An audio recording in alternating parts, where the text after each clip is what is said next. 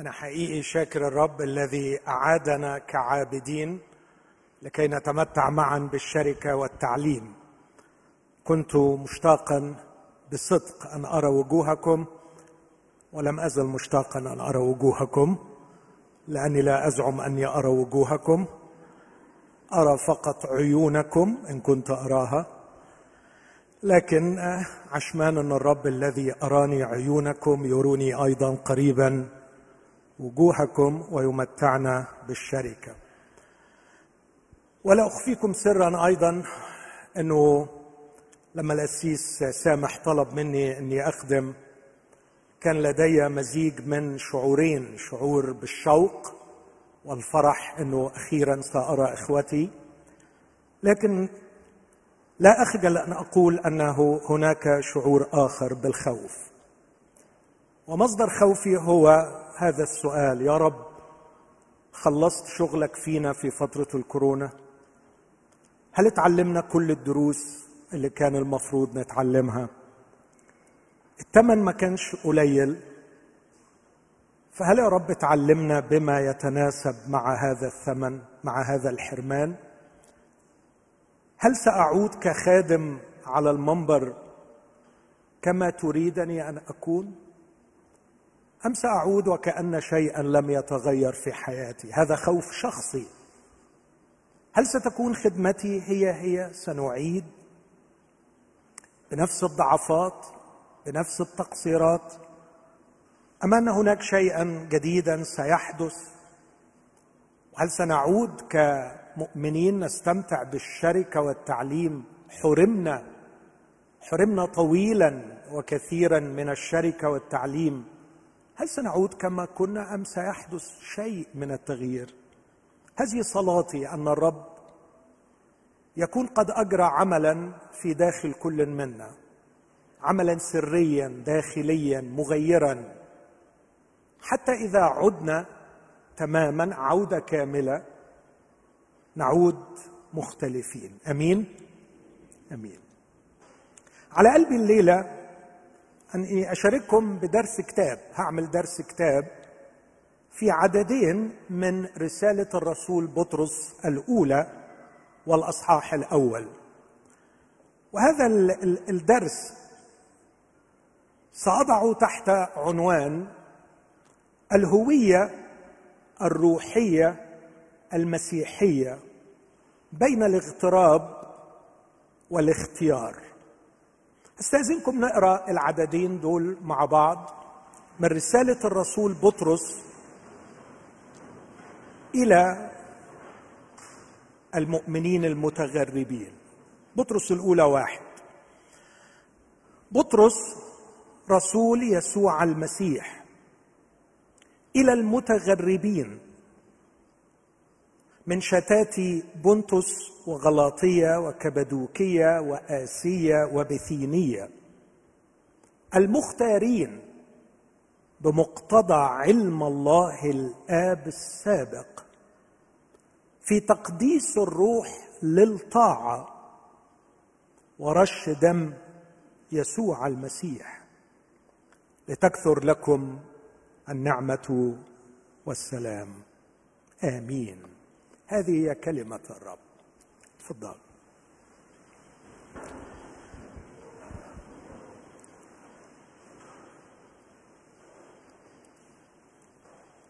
الرسول بطرس قدم نفسه في هذه الرسالة بطريقة مختلفة بعض الشيء عن تقديمه لنفسه في الرسالة الثانية. هقول لك المقدمتين كيف يقدم نفسه. وهنلحظ الاختلاف لكني لن أتوقف أمام الاختلاف في هذا الاجتماع. ربما أتوقف أمامه في مرة أخرى بسبب كثرة الأفكار الموجودة في باقي العددين واللي أشتاق أن ربنا يديني معونة أشجعكم وأعزيكم بهم.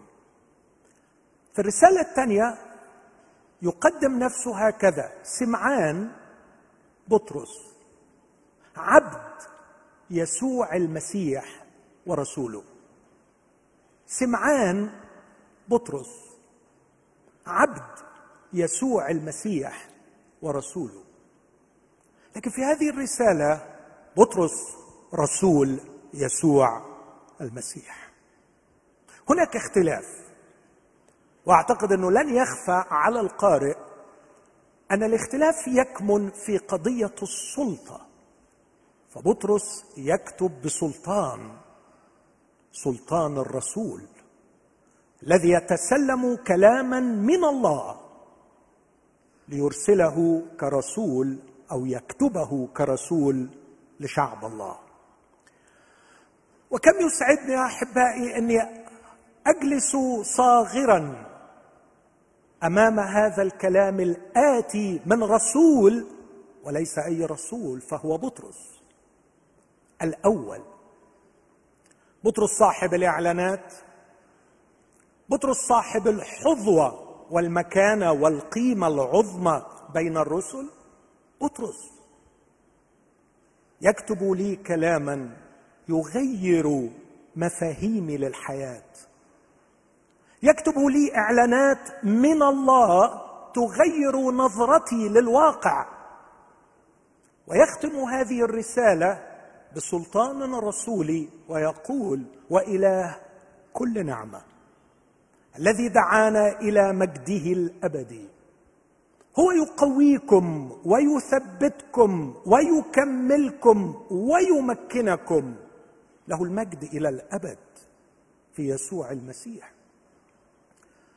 ويقول لنا أنه كتب لنا هذه الكلمات واعظا أي مشجعا لكي تعلموا أن هذه هي نعمة الله الحقيقية التي فيها تقومون. بطرس يساوي كلامه بكلام بولس ويساوي كلامه وكلام بولس بكلام الأنبياء. فهذه هي كلمة الله. نحن لسنا أمام حديث معلم أو تلميذ عظيم لكن نحن أمام كلام رسول يسوع المسيح. عندما وقفت أمام هذه العبارة وجدت نفسي مشدودا أن أقرأ رسائل القديس إغناطيوس الإنطاكي ورسائل القديس بوليكاربوس الأساقفة العظماء في تاريخ الكنيسة تلاميذ الرسل. بوليكاربوس تلميذ يوحنا إغناطيوس العظيم أسقف أنطاكيا والذين عاصروا الرسل وكانوا تلاميذ لهم. إغناطيوس كتب سبع رسائل بوليكاربوس كتب رسالة وعندما تقرأ رسائلهم تلاقيهم بإصرار يقتبسوا من كلمات الرسل. يقول هذه هي كلمة الله هذه هي كلمة الله. ويكتبوا عن أنفسهم باعتبارهم يتعلموا من كلمة الله التي أتت عن طريق الرسل. فارق شاسع بين كتابات هؤلاء الأباء العظماء وبين كلمات موحى بها من الله. بطرس رسول يسوع المسيح. لكن يكتب ويبدأ بهذا القول إلى المتغربين. من شتات بنطس وغلاطية وكبدوكية ويسمي خمس مقاطعات. هناك مؤمنين مسيحيين من خلفية يهودية جارت عليهم الظروف جار عليهم الزمن يعانون الشتات في خمس مقاطعات. كتب لهم هذه الرسالة وأفاض في هذه الرسالة في حديث عن الألم. معظم الدارسين لهذه الرسالة بيقولوا إنه الرسالة تكررت فيها كلمة معاناة 15 مرة. أنا شخصيا عددهم لقيتهم 16 مرة. معاناة وألم يصل إلى حد البلوى المحرقة. يتكلم عن التجارب الشديدة. يتكلم عن آلام واضطهادات وشتائم وتعييرات. أكثر رسالة في العهد الجديد فيها حديث عن الألم وكيف نتعامل مع الألم وما هو رد فعل المسيح للألم. لا يفوق هذه الرسالة في الكلام عن الألم إلا سفر الأعمال تقريبا أو عدد مرات متساوي 16 مرة عن الألم أو المعاناة في سفر الأعمال. وشوفوا الفارق بين سفر الأعمال 28 أصحاح وهذه الرسالة الصغيرة اللي عبارة عن تقريبا 105 عدد خمس أصحاحات. يكتب إلى هؤلاء المتغربين ليعزيهم ليشجعهم. يكتب في النهاية ويقول كتبت إليكم واعظا مشجعا. لكن الجميل إنه بدأ التعزية من المقدمة فأنتم المتغربين لكنكم أيضا المختارين. فأنتم على المستوى الأفقي. في علاقتكم بالواقع وبالناس في علاقتكم بالأرض والظروف أنتم متغربين. لكن على المستوى الرأسي في علاقتكم بالسماء وفي علاقتكم بالله أنتم المختارين. وعلينا دائما يا أحبائي عندما نقيم حياتنا وننظر إلى واقعنا أن نقيمه على المحورين الأفقي والراسي يا ترى ما هي أخبار ظروفي وعلاقاتي؟ ما هي أخبار آلامي واضطهاداتي؟ هذا هو المحور الأفقي.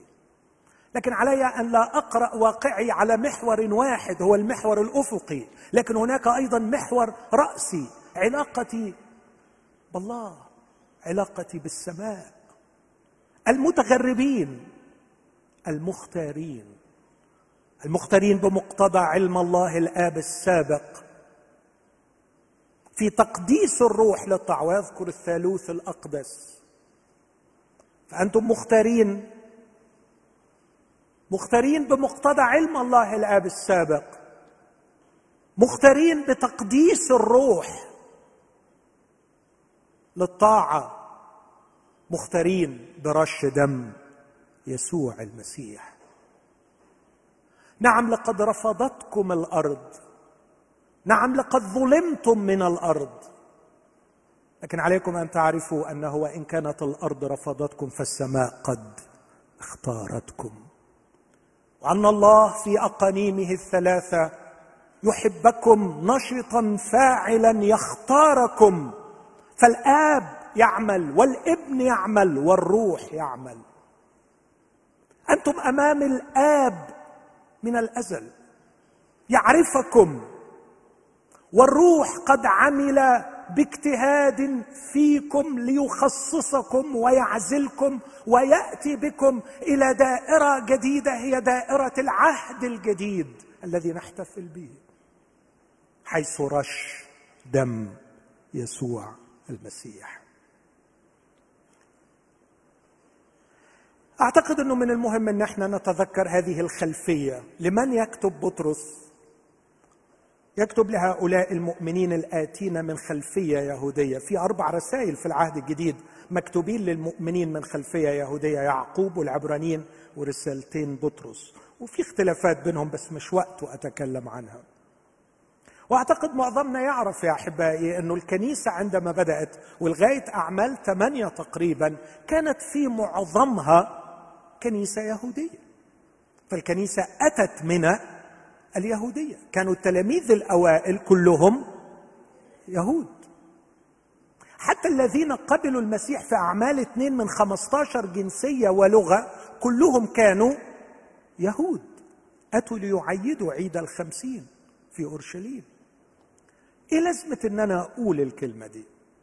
هقولها لأني أريد أن أضع عنوان لحديثي أقول الهوية الروحية المسيحية بين الاغتراب والاختيار. حديث ذو شجون وأشجان وإشجاء. هفسر العنوان محدش يتخض من العنوان. الصعب. لكن إيه اللي أقصده بالهوية الروحية المسيحية بين الاغتراب والاختيار؟ عندما قرأت هذه الرسالة الأسبوع الماضي لما الأسيس سامح طلب مني أني أوعظ قريتها لأني أريد تعزية لنفسي في وقت الألم وأريد أن أعزي إخوتي وأكثر رسالة قرأتها عشرات المرات والحياة الروحية تتكلم عن الألم هي رسالة بطرس الأولى. لكن عندما قرأتها لأول مرة أنتبه إلى شيء مختلف. أن بطرس يركز بقوة على قضية الهوية. قضية الهوية. وأعتقد لما أدرك الخلفية تبرز قيمة حقيقة الهوية. هؤلاء اليهود تشكلت هويتهم كلمة هوية من الضمير هو. هو. من يكون هو؟ إجابتك هي هوية هذا الشخص. من يكون هو؟ اليهودي عاش تتشكل هويته تعريفه لنفسه معرفته ووعيه بذاته على أنه يهودي. في أكله يهودي في ملبسه يهودي في علاقاته يهودي في أيام الأسبوع بالنسبة له يهودي هو يهودي من الصباح إلى المساء في كل شيء. عنده صلوات معينة في الصباح عنده صلوات معينة في المساء. ينبغي أن يتجه حرفيا فيزيكالي بجسمه ناحية أورشليم. تفتكروا دانيال؟ كان يفتح عندما يصلي يفتح كواه نحو أورشليم. اليهودي معجون بهوية يهودية. لكن الشيء الرهيب أنه انتقل إلى الإيمان المسيحي وأصبح في علاقة مع إخوة له من أعراق مختلفة يوم السبت زي يوم الجمعة زي يوم الخميس والأكل كله زي بعضه والعيد والهلال والسبت انتهوا. فكان اليهودي المسيحي في أزمة مرعبة هي أزمة هوية. هو مش عارف روحه دلوقتي. أنا مين؟ أنا اتبرمجت وعشت طول عمري على إني أستمد قيمتي أني حفيد إبراهيم وحفيد يعقوب وأتبع شريعة موسى وملكي هو داوود وفي انتظار ابن داوود. وفي النهاية اكتشفت أن المسيح يقول لهم هو ذا بيتكم يترك لكم خرابا. واكتشفت أن الرسول يكتب إلينا قائلا هلم فلنخرج إليه خارج. المحلة محلة إسرائيل حاملين عاراه. لقد انتهى بل إن بولس يكتب بجرأة رهيبة ويقول إن العهد الأول الذي أعطاكم هويتكم من خروج 24 وإلى الآن قد عتق وشاخ وهو قريب من الإضمحلال. كان اليهودي يشعر بخنجر يغرس في قلبه عندما يرى نفسه وقد انتزع من ديانته ومن أهله ومن علاقاته ومن طقوسه ومن فرائده لقد تغير كل شيء هناك تغير جذري في هويته فصار يعاني من أزمة هوية حادة للغاية. بطرس ببراعة مسوقا من الروح القدس. كأنه بيقول له أنا عارف عارف إن عندك الام وتجارب لكن عارف إن الألم الأعمق لديك. ليس ألم الاضطهاد والشتيمة والمعاناة لكنه ألم أزمة الهوية. لكن أضاف واحد من الشراح. أعتقد إنه واحد من أشهر الذين درسوا هذه الرسالة سكوت ماكنايت وهو أستاذ للعهد الجديد ولاهوتي معروف. وقال إن بطرس ركز في هذه الرسالة على شرح الهوية الروحية المسيحية لهؤلاء المتغربين. اسمع العبارة دي. لكي يعرفهم من يكونوا أمام الله. لأنهم لن يستطيعوا أن يكونوا ما يكونوا مع الناس إذا لم يدركوا من يكونوا مع الله. نعم. مش هنعرف نتصرف صح مع المرض. مش هنعرف نتصرف صح مع الألم مع الموت مع الضيق إذا ما كناش عارفين إحنا مين مع الله. إن إدراكنا لهويتنا الروحية المسيحية أن ندركها بوعي أن ندركها بإحساس أن ندركها بدقة أن ندركها بتفصيل كثير من خلال دراسة كلمة الله. أن ندرك هويتنا الروحية المسيحية ليس رفاهية لكنه أمر حتمي ولازم للغاية لكي نعرف كيف نكون ما ينبغي أن نكون في مواجهة هذه الحياة في مواجهة الألم في مواجهة الموت في مواجهة الضيق. ربما الكورونا كشفت لنا أننا لا نعي جيدا من نكون في علاقتنا بالله. شارح آخر من شراح هذه الرسالة لاهوتي لوثري اسمه جون اتش إليوت. والعجيب قرأت عن هذا الرجل أنه قضى معظم حياته يدرس هذه الرسالة فقط.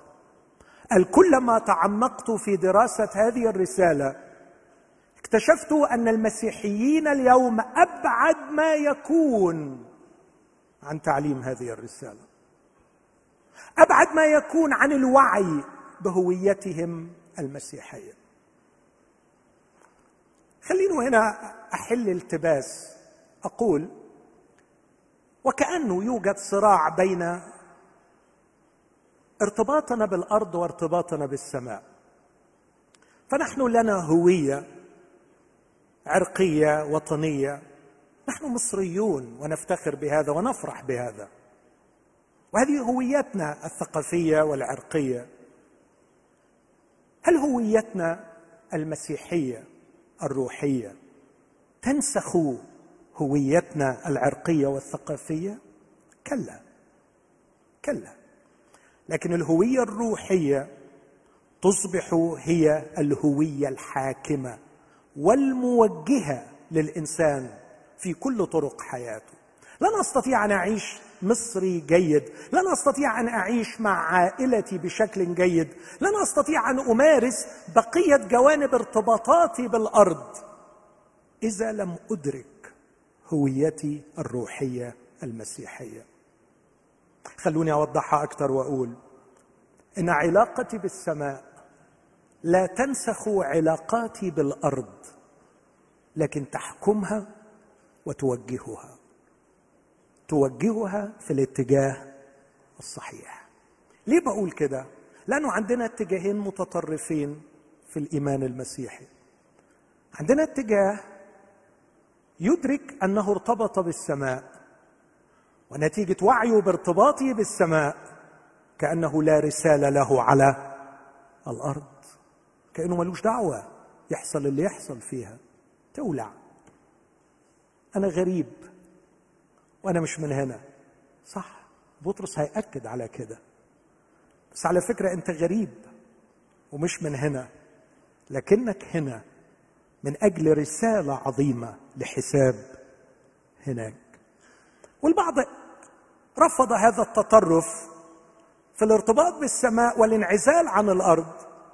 فكانت النتيجة أنه غرق في ارتباطه الأرضي وأتذكر شخص قال إن فكرة أن المسيح سيأتي وأن وطننا هو السماء هي أغنية سخيفة ساذجة كالتي يعزون بها الأطفال. ماما زمانها جاية. هذا استهزاء بحق عظيم. هو اغتراب المسيح وانتظاره لمجيء المسيح. لكن مرة أخرى أقول إن اغترابي في الأرض لأني مواطن سماوي وسيرتنا هي في السماويات وانتظاري لمجيء المسيح إنما يدعم ويعمق ويحكم ويوجه ارتباطاتي في الأرض. أعتقد أن أكثر من كتب عن الاغتراب في الأرض هو بولس الرسول. بولس اللي قال إننا وما دمنا مستوطنين في الجسد فنحن متغربون عن الرب. لذلك نثق ونصر بالاولى أن نتغرب عن الجسد ونستوطن عند الرب. بولس هو الذي قال اسمع العبارة دي. من الآن لسنا نعرف أحدا حسب الجسد. كورنثوس الثانية خمسة. وإن كنا قد عرفنا المسيح حسب الجسد فالآن لسنا نعرفه. ليه يا بولس؟ قال لأنه إن كان أحد في المسيح فهو خليقة جديدة. فأنا لا أرتبط بالمسيح باعتباره ابن داوود من جنس إسرائيل لكن أرتبط بالمسيح باعتباره رأس الخليقة الجديدة آدم الأخير الذي خلق جنسا جديدا. وأنا أنتمي إليه. بس بولس هذا بولس المنتمي للخليقة الجديدة بولس المغترب في الأرض. اسمع ماذا يقول عن انتماءاته القديمة وشعوره بالمسؤولية تجاه الناس من حوله؟ إن لي حزنا عظيما. ووجع في قلبي لا ينقطع. من أجل مين؟ من أجل مين؟ من أجل الناس اللي ملهمش لازمة دول؟ من أجل إخوتي أنسبائي حسب الجسد. بولس دول بيكرهوك. دول بيكرهوا المسيح. دول صلبوا المسيح. يقول حتى إني وددت لو أكون أنا نفسي محروما من المسيح. إني أرى القضاء اتيا عليهم لأنهم رفضوا المسيح. ستأتي اللعنة ستأتي الاناثيما أود أن أوضع مكانهم وتأتي اللعنة علي ولا يتحملونها هم لينالوا البركة. أود. هذا هو الاتزان المسيحي. أما الخلل النفسي المرضي الذي يجعل الشخص ينعزل عن الدنيا وينسى رسالته فهذا ليس من الإيمان ولا الروحانية. الغرق في العالم ونسيان أن المسيح مغترب وأن لنا وطن أفضل اي سماويا أيضا هو نوع من الخلل النفسي الروحي المرضي الذي لا يليق بأولاد الله. بطرس يضبط يضبط النوتة من البداية يضبط الإيقاع من البداية بأن يحفر في عقل كل مسيحي. اسمع هذه الكلمة أنت مغترب وأنت مختار. المغتربين المختارين. لكن قلت إن هذا الحديث عن الهوية الروحية المسيحية. بين الاغتراب والاختيار؟ حديث ذو شجون وأشجان وإشجاء. إيه اللي أقصده. ذو شجون جمع الشجن وهو الغصن الملتف الملتوي كثير الالتفاف. فالحديث عن الهوية عن الاغتراب عن الاختيار ليس بالحديث السهل. عندما تدخل إلى الحديث عن الهوية في الثلاثين سنة الأخيرة في أكثر من خمس آلاف رسالة دكتوراه في عنوانها كلمة الهوية. عندما نتكلم عن الهوية عندما نتكلم عن الاغتراب عندما نتكلم الاغتراب؟ آه. أشهر ثمان فلاسفة في العصر الحديث أكثر ما كتبوا عنه الاغتراب. على رأس قائمة الأدباء في العالم العربي الأديب النوبلي نجيب محفوظ لم يكتب إلا عن الاغتراب وعن معاناة الاغتراب.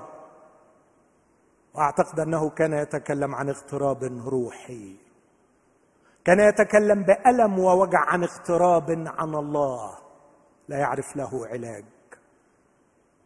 فالحديث عن الاغتراب ليس بالحديث السهل والحديث عن الاختيار ليس بالحديث السهل.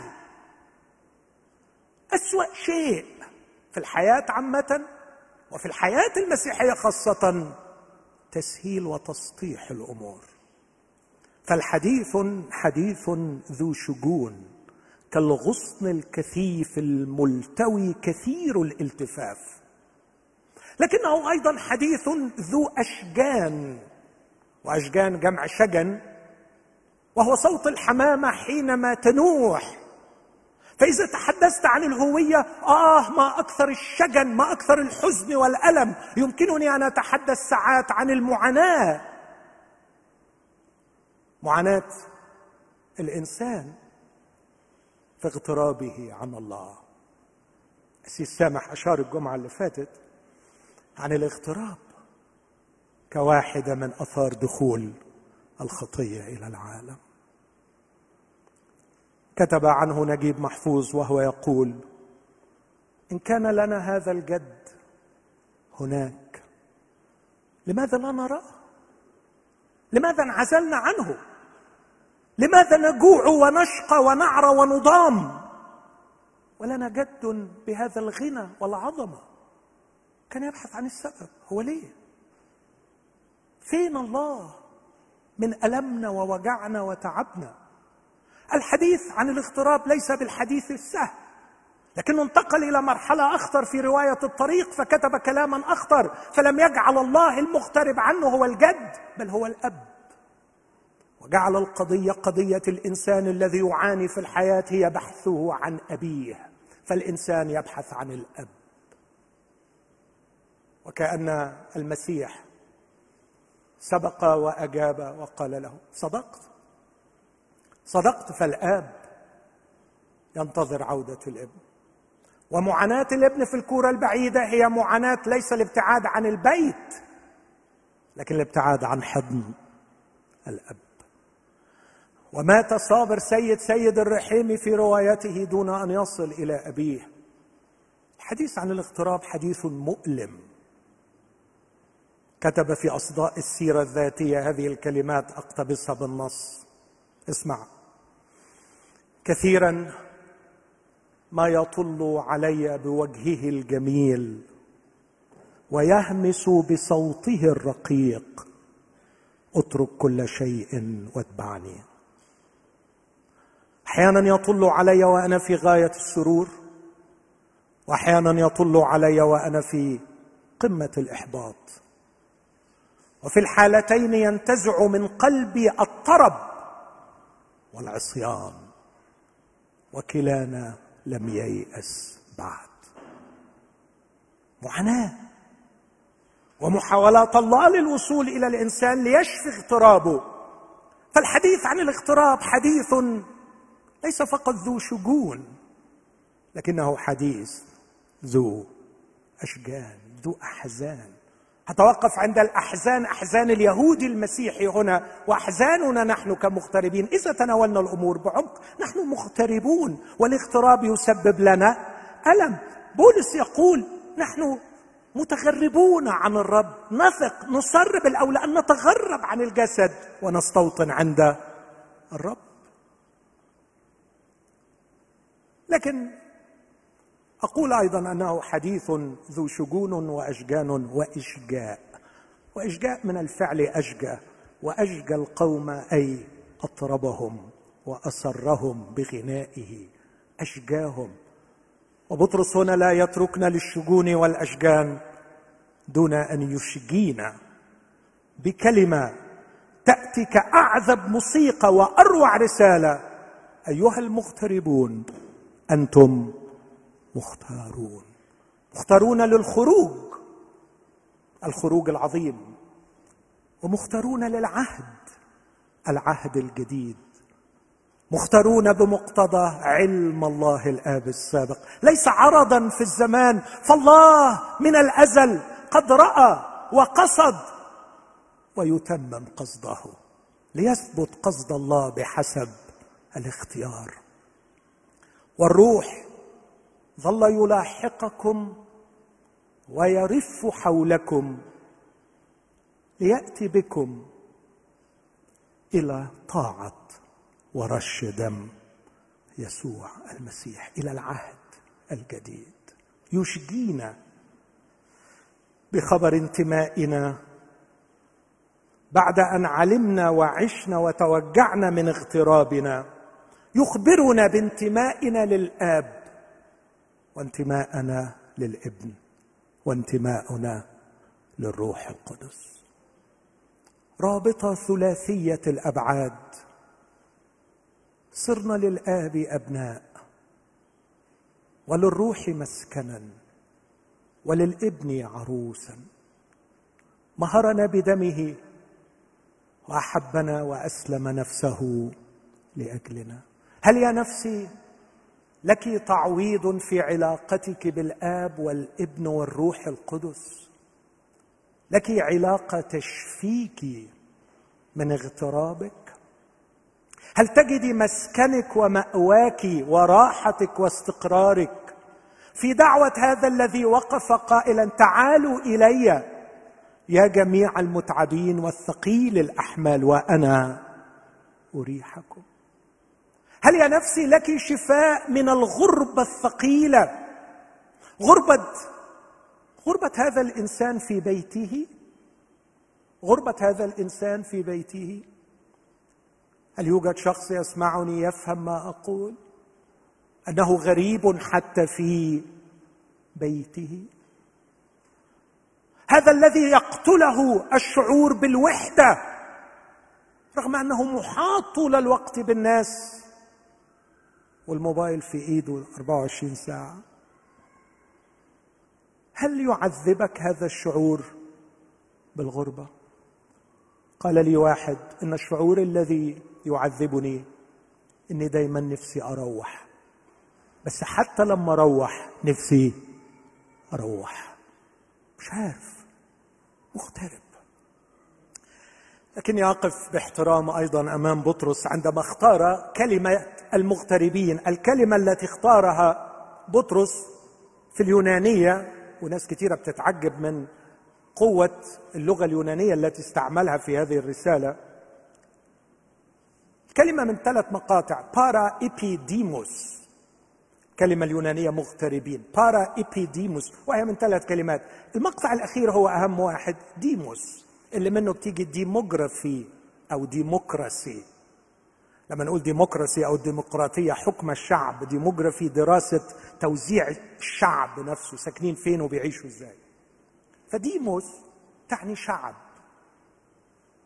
وهو الشعب المستوطن مش بمعنى المستوطن لا غلط المستوطن. الشعب الأصلي لمكان ما. جاءت في سفر الأعمال أكثر من مرة تترجم الشعب. الشعب. عندما كانوا يمنعون بولس من أن يسلم نفسه للشعب يقصد شعب المدينة التي تهيج عليه شعب المدينة المواطنين الأصليين. دي الديموس لكن الإبيديموس جت في سفر الأعمال كتير وترجمها فان دايك المستوطنون أو الدخلاء. فهم ليسوا من الشعب الأصلي. لكنهم حصلوا على الإقامة والجنسية فهم مستوطنين. يسميهم أحيانا الرومانيون المستوطنون في سفر الأعمال. فلهم حقوق وامتيازات لكن يبقى إن هم مش أصليين. بطرس بيقول للناس دول أنتوا لا ديموس ولا إيبيديموس أنتوا بارا إيبيديموس. والبارا إيبيديموس يعني الغرب الغرب غرب. الغريب قوي. فأنتم غرباء. في الأصح الثاني يقول أطلب إليكم كغرباء. نفس الكلمة غرباء ونزلاء. يوضحها بكلمة نزلاء. كلمة نزلاء لا تستعمل في لغتنا العربية إلا في الفنادق. فأنت في فندق. وربما هذا أفضل وصف. لا أعتقد إنك أنت هتقرر وأنت نايم في الأوضة بتاعتك في الفندق إنك تغير ديكور الأوضة. لا أعتقد. لأنك لست مجرد غريب لكنك أيضا نزيل يومين وهيعدوا. بطرس يختار هذه الكلمة وببراعة يرينا عمق الألم فيها لكن من الجانب الثاني يرينا سمو الامتياز الذي فيها. نعم لكوني بارا ايبيديموس لكوني مغترب في هذه الحياة أنا أعاني. بس في نفس الوقت يقول لي أنت أنت تعاني في أرض العناء أنت تعاني في أرض الألم لكن أبشر يا صديقي فأنت في أرض الألم مجرد نزيل. سينتهي العناء. هناك ميراث محفوظ لكم في السماوات. لا يفنى لا يتدنس لا يضمحل أنت غريب ومسافر وسترحل وستصل وستسكن. هناك وهو سيسكن معهم ويكون لهم إلها وهم يكونون له شعبا. أنت مغترب لكن الاغتراب نفسه فيه شجون فيه أشجان وفيه اشجاء وقد حول الألم إلى مصدر فخر وفرح. لكن أختم النقطة دي بكلمة سريعة وأقول خد بالك ان الاغتراب الروحي وعشان كده سميتها الهوية الروحية. الاغتراب الروحي أعمق جدا جدا جدا من الاغتراب الوطني أو الثقافي. الناس دول كانوا يهود منتزعين من أرضهم مشتتين وده وجع. بس لاحظوا كان في ناس ثانية مشتتة زيهم فكانوا مش بس هم المشتتين. بس هم جنس مكروه فهم بين المشتتين كمان مكروهين. بس بص المصيبة الثالثه إن اليهود دول راحوا قبلوا المسيح فبقيوا منبوذين حتى من مين؟ من عائلات. فلك أن تتخيل عمق الاغتراب عند الناس دول. ده منبوذ من المواطنين ومنبوذ من المنبوذين من المواطنين ومنبوذ من عيلته اللي منبوذة من المنبوذين اللي منبوذين من المواطنين. لكن تتخيل ثقل الاغتراب. بس بطرس بيقول له على فكرة على فكرة المواطنين بقى دول لو انت دخلت بيوتهم وقعدت معاهم وده اللي ربنا أحيانا بيكرمني بيه من جهة شغلي رغم تعبه وثقله إني أرى أعماق البشر عندما تفضح وتكشف. على فكرة أنت أنت لو دخلت بيت قيصر نفسه أنت لو دخلت بيت الناس دي هتلاقيهم بيعانوا من اغتراب مرعب. وألام غربه رهيبة ووحدة قاتلة لأن الاغتراب السطحي ليس بثقل ولا بكمية وجع الاغتراب الروحي. الاغتراب الروحي. تعرفوا ليه المشاهير الكبار اللي بيحققوا إنجازات عظيمة؟ ليه أحيانا ينتحروا؟ لأنهم كما عبر عنهم كاتب وأديب مشهور حصل على أعظم الجوائز إذ وزع من كتبه الملايين. سئل في حفل الجائزة ما الذي كنت تود أن تتعلمه وأنت صغير؟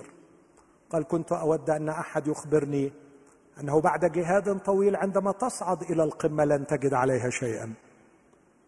كنت أتمنى حد يقول لي إنه على القمة لا يوجد شيء. على القمة لا يوجد شيء. إن الواهمون فقط وهم في رحلة صعودهم إلى القمة يمنون أنفسهم بأحلام وردية وهم لا يدرون أنه بعد العناء والصعود إلى القمة لا يوجد شيء. إن اغترابك الروحي سيتعمق أكثر وأكثر وشعورك بالغربة والألم والمعاناة سيتعمق أكثر وأكثر. كلما حصلت على أشياء أكثر. اسمعني. وكلما صادقت ناس أكثر. فانبهارنا بالأشياء ينتهي في لحظة امتلاكنا لها. وانبهارنا بالأشخاص يتلاشى مع عمق معرفتنا بهم. فيزداد شعورنا بالغربة والألم. نحتاج إلى شفاء من الاغتراب في حضن الأب. يوم أسمعه وهو يضمني ويقول ابني هذا كان ميتا. كان ميت لأنه كان بعيد عن الحضن. مش ميت لأنه مش لاقي ياكل لاقيين ياكلوا. مش ميت لأنه ما عندوش أصحاب. ميت لأنه بعيد عن حضني. الاغتراب الروحي أعمق من الاغتراب المادي والزمني والنفسي والوطني أعمق من أي اغتراب. اختم يا إخوتي بأن أجلس عند قدمي هذا الرسول العظيم وأقول له اشجيني اشجيني كمغترب. قل لي ماذا لي عند أبي؟ عزيني يا بطرس أنتم المختارين بالثلاث بركات دول. ممكن نقولهم مع بعض؟ المختارين بمقتضى علم الله الآب السابق. في ده حرف جر مختلف. تقديس الروح للطاعة ورش دم يسوع المسيح. بطرس هنا ببراعة بيعمل حاجة جبارة مع اليهود. بيقول لهم حقيقة غالية عليهم حقيقة الاختيار. هم أكثر حاجة وجعاهم في الغربة إنه أكثر كلمة كانوا بيسمعوها من أبائهم إن إحنا شعب إيه؟ مختار. جنس مختار. إبراهيم مختار كتاب قال عنه في نحمية اتنين مختار. يعقوب اتقال عنه مزمور 135 مختار. صهيون بلدهم مختار الرب اختار صهيون مسكنا له موسى سفر العدد صح 16 نبيهم ومشرعهم مختار. داوود ملكهم مزمور 132 مختار. فأغلى كلمة عليهم هي كلمة مختار. طب ووصل بيهم فين الاختيار ده؟ هم في غلب وفقر ومرفوضين وعليهم لعنة تلاحقهم وعايشين في تعب. بس تعرف بطرس بيكلمهم في الأصحاح الثاني يقول لهم أما أنتم فجنس مختار. أمة مقدسة. شعب في نوع تاني من الاختيار. أرقى وأسمى. لا اسمعني. وأثبت. فميراثكم يفنى ويتدنس ويضمحل في الأرض لكن ميراثكم في السماوات لا يفنى ولا يتدنس ولا يضمحل. العهد الذي به تصيرون مملكة كهنة وشعب اقتناء وأمة مقدسة عهد مشروط فشلتم في طاعته فخسرتم هذه البركة. لكن في عهد جديد تأسس على دم يسوع المسيح فيه مضمون لكم بالنعمة. أمة مقدسة شعب اقتناء مملكة كهنة. كهنوت ملوكي. شعب اقتناء جنس مختار. يقول لهم كده في أصحاح اثنين. لكن رسم لهم كمان مع الحقيقة صورتين. صورة الخروج وصورة العهد. هقرأ لكم سوره العهد اللي في ذهن اليهود وحافظينها وبطرس كان يخاطبها في سفر الخروج أصحاح 24 وأختم بيها معاكم مع لمحة عن الخروج. في خروج 24 تأتي هذه الكلمات اللي أتمنى أن إحنا نركز فيها وإحنا بنقرأها. وقال لموسى اصعد إلى الرب أنت وهارون ونداب وأبيه وسبعون من شيوخ إسرائيل واسجدوا من بعيد. ويقترب موسى وحده إلى الرب وهم لا يقتربون. وأما الشعب فلا يصعد معه. فجاء موسى وحدث الشعب بجميع أقوال الرب وجميع الأحكام فأجاب جميع الشعب بصوت واحد وقالوا كل الأقوال التي تكلم بها الرب نفعل. فكتب موسى جميع أقوال الرب وبكر في الصباح وبنى مذبحا في أسفل الجبل واثني عشر عمودا لأسباط إسرائيل الاثني عشر وأرسل فتيان بني إسرائيل فأصعدوا محرقات وذبحوا ذبائح سلامة للرب من الثيران. اسمع بقى عدد ستة.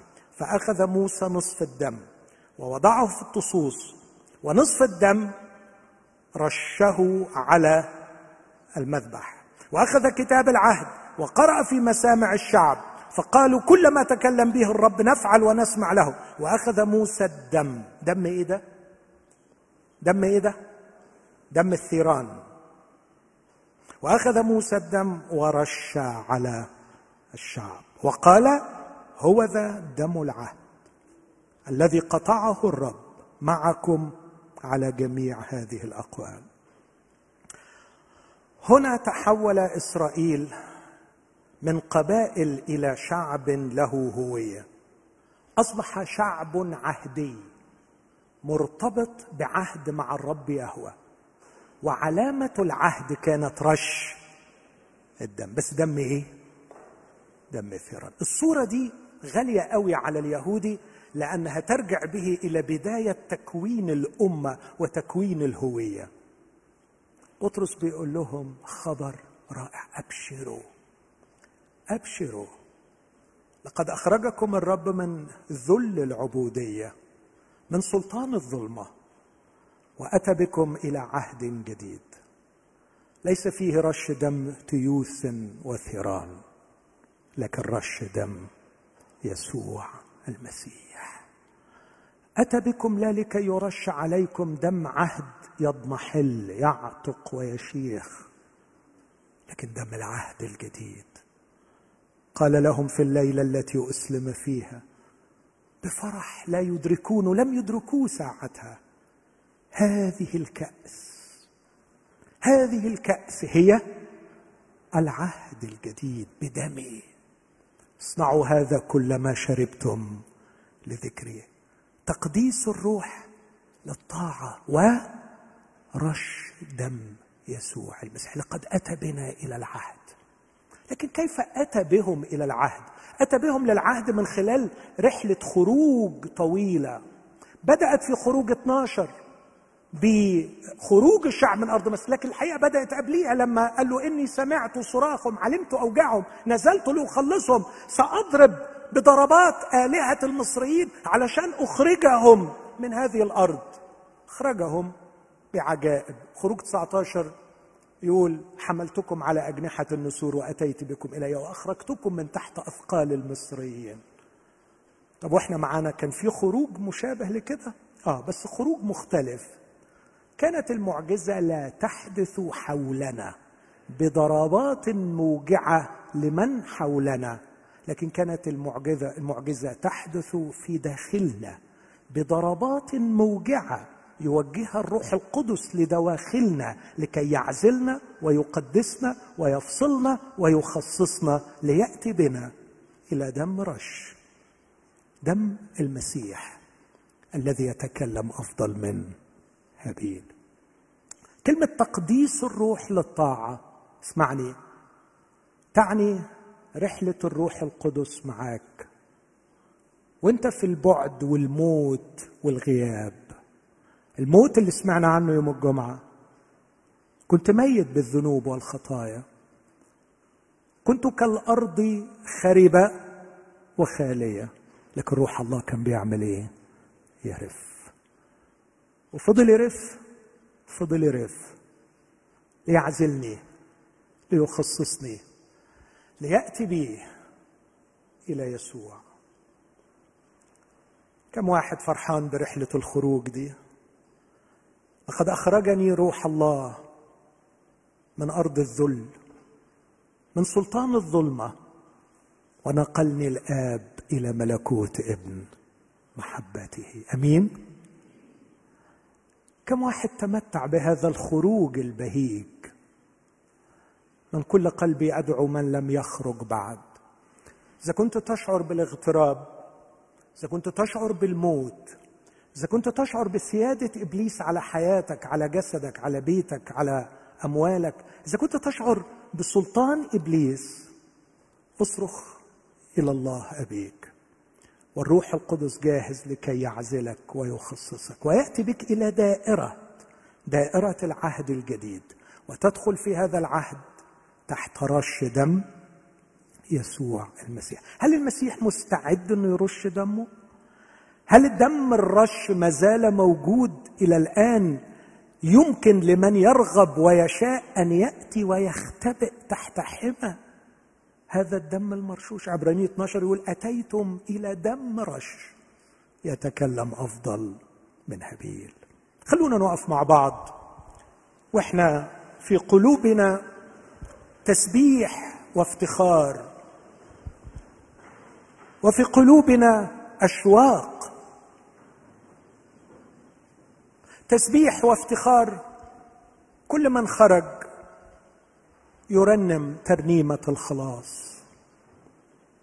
وكل من لم يزل يرزح في معاناة الاغتراب والعبودية.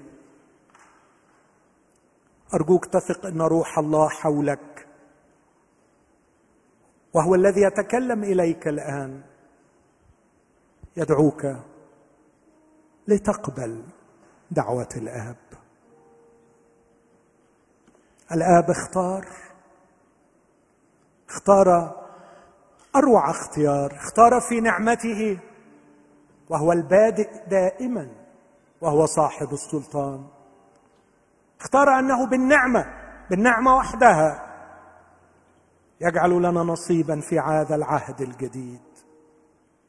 عهد مؤسس. ليس على دم ثيران وتيوس. على دم يسوع المسيح. اشكر. افرح. افتخر. أيها الغريب لقد صار اغترابك امتياز. لم يعد الاغتراب مصدر ألم ومعاناة. لكني غريب. أنتظر عودة. مسافر وراحل إلى بيت أبي. وقول يسوع يعلو في أذني لا تضطرب قلوبكم. في بيت أبي منازل كثيرة. لك عودة للوطن أيها الغريب. افرح. إن ارتحالك على الأرض مدة قصيرة. إن المعاناة والوحدة والوجع زمنها قصير للغاية. سوف تنتهي سوف تنتهي سوف تنتهي. عندما أرى وجهه الباسم وهو يستقبلني مرحبا.